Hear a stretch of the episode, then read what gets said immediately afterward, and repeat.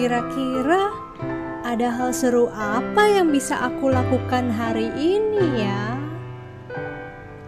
Hmm, jalan-jalan. Mau ke mana? Membaca. Bukunya mana? Yuk, dengarkan cerita yang bisa membawamu bertualang dari masa ke masa.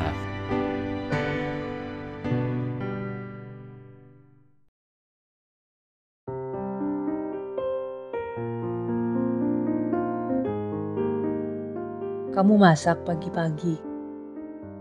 Tidak ada orang lain di rumah ini yang bisa berbicara selain aku dan Ekata. Kecuali Alma, memiliki suara berat dan serak, serta tiba-tiba saja bisa berbicara lancar selain papa, papa. Iya, kan aku sudah bilang kalau aku mau masak waktu Bang Tata tawarin catering aja. Aku mendengar suara kursi yang beradu dengan lantai di belakangku. Aku ingat, aku juga ingat, dan ini aku kutip, aku nggak mau ada unhealthy power dynamics di relasi ini.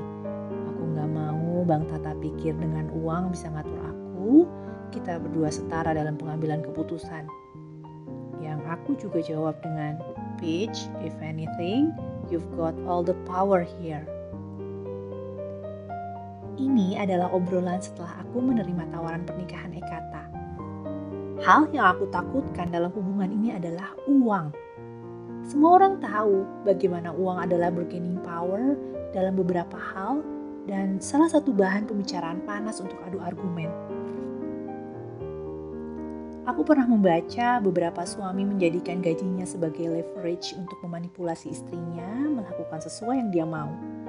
Terutama untuk para ibu rumah tangga dan para suami sebagai penghasil utama dan satu-satunya rasa bersalah karena membeli barang selain untuk kebutuhan pokok sering menjadi momok yang menghantui setiap mengingini sesuatu. Padahal pernikahan itu dua menjadi satu, jadi tidak ada lagi uang suami atau uang istri. Aku tidak merencanakan ini untuk jangka panjang. Aku masih tetap pada keputusanku untuk tiga tahun. Tapi bukan berarti aku mau menderita selama tiga tahun ini. Tidak sudi. Kenapa? Karena banyak orang seumuran aku nyinyir soal perempuan di dapur aja kerjanya. Tanyaku dulu. You make it sounds like we have big age difference. Nah, aku pikir kamu capek kerja. Jadi di rumah kalau nggak masak nggak masalah. Bang Tata emang tua. Aku tertawa dan diikuti oleh Ekata yang mengumamkan sesuatu seperti you. Enggak sih, aku masak karena emang suka kalau bahasanya soal emansipasi dan woman empowerment, aku rasa juga berarti soal perempuan bebas menentukan pilihannya. Kalau dia memilih untuk jadi ibu rumah tangga dan sibuk di dapur, ya nggak ada yang perlu diributin.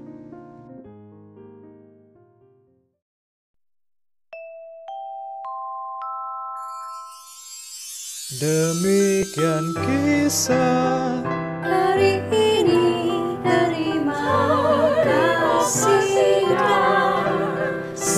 I.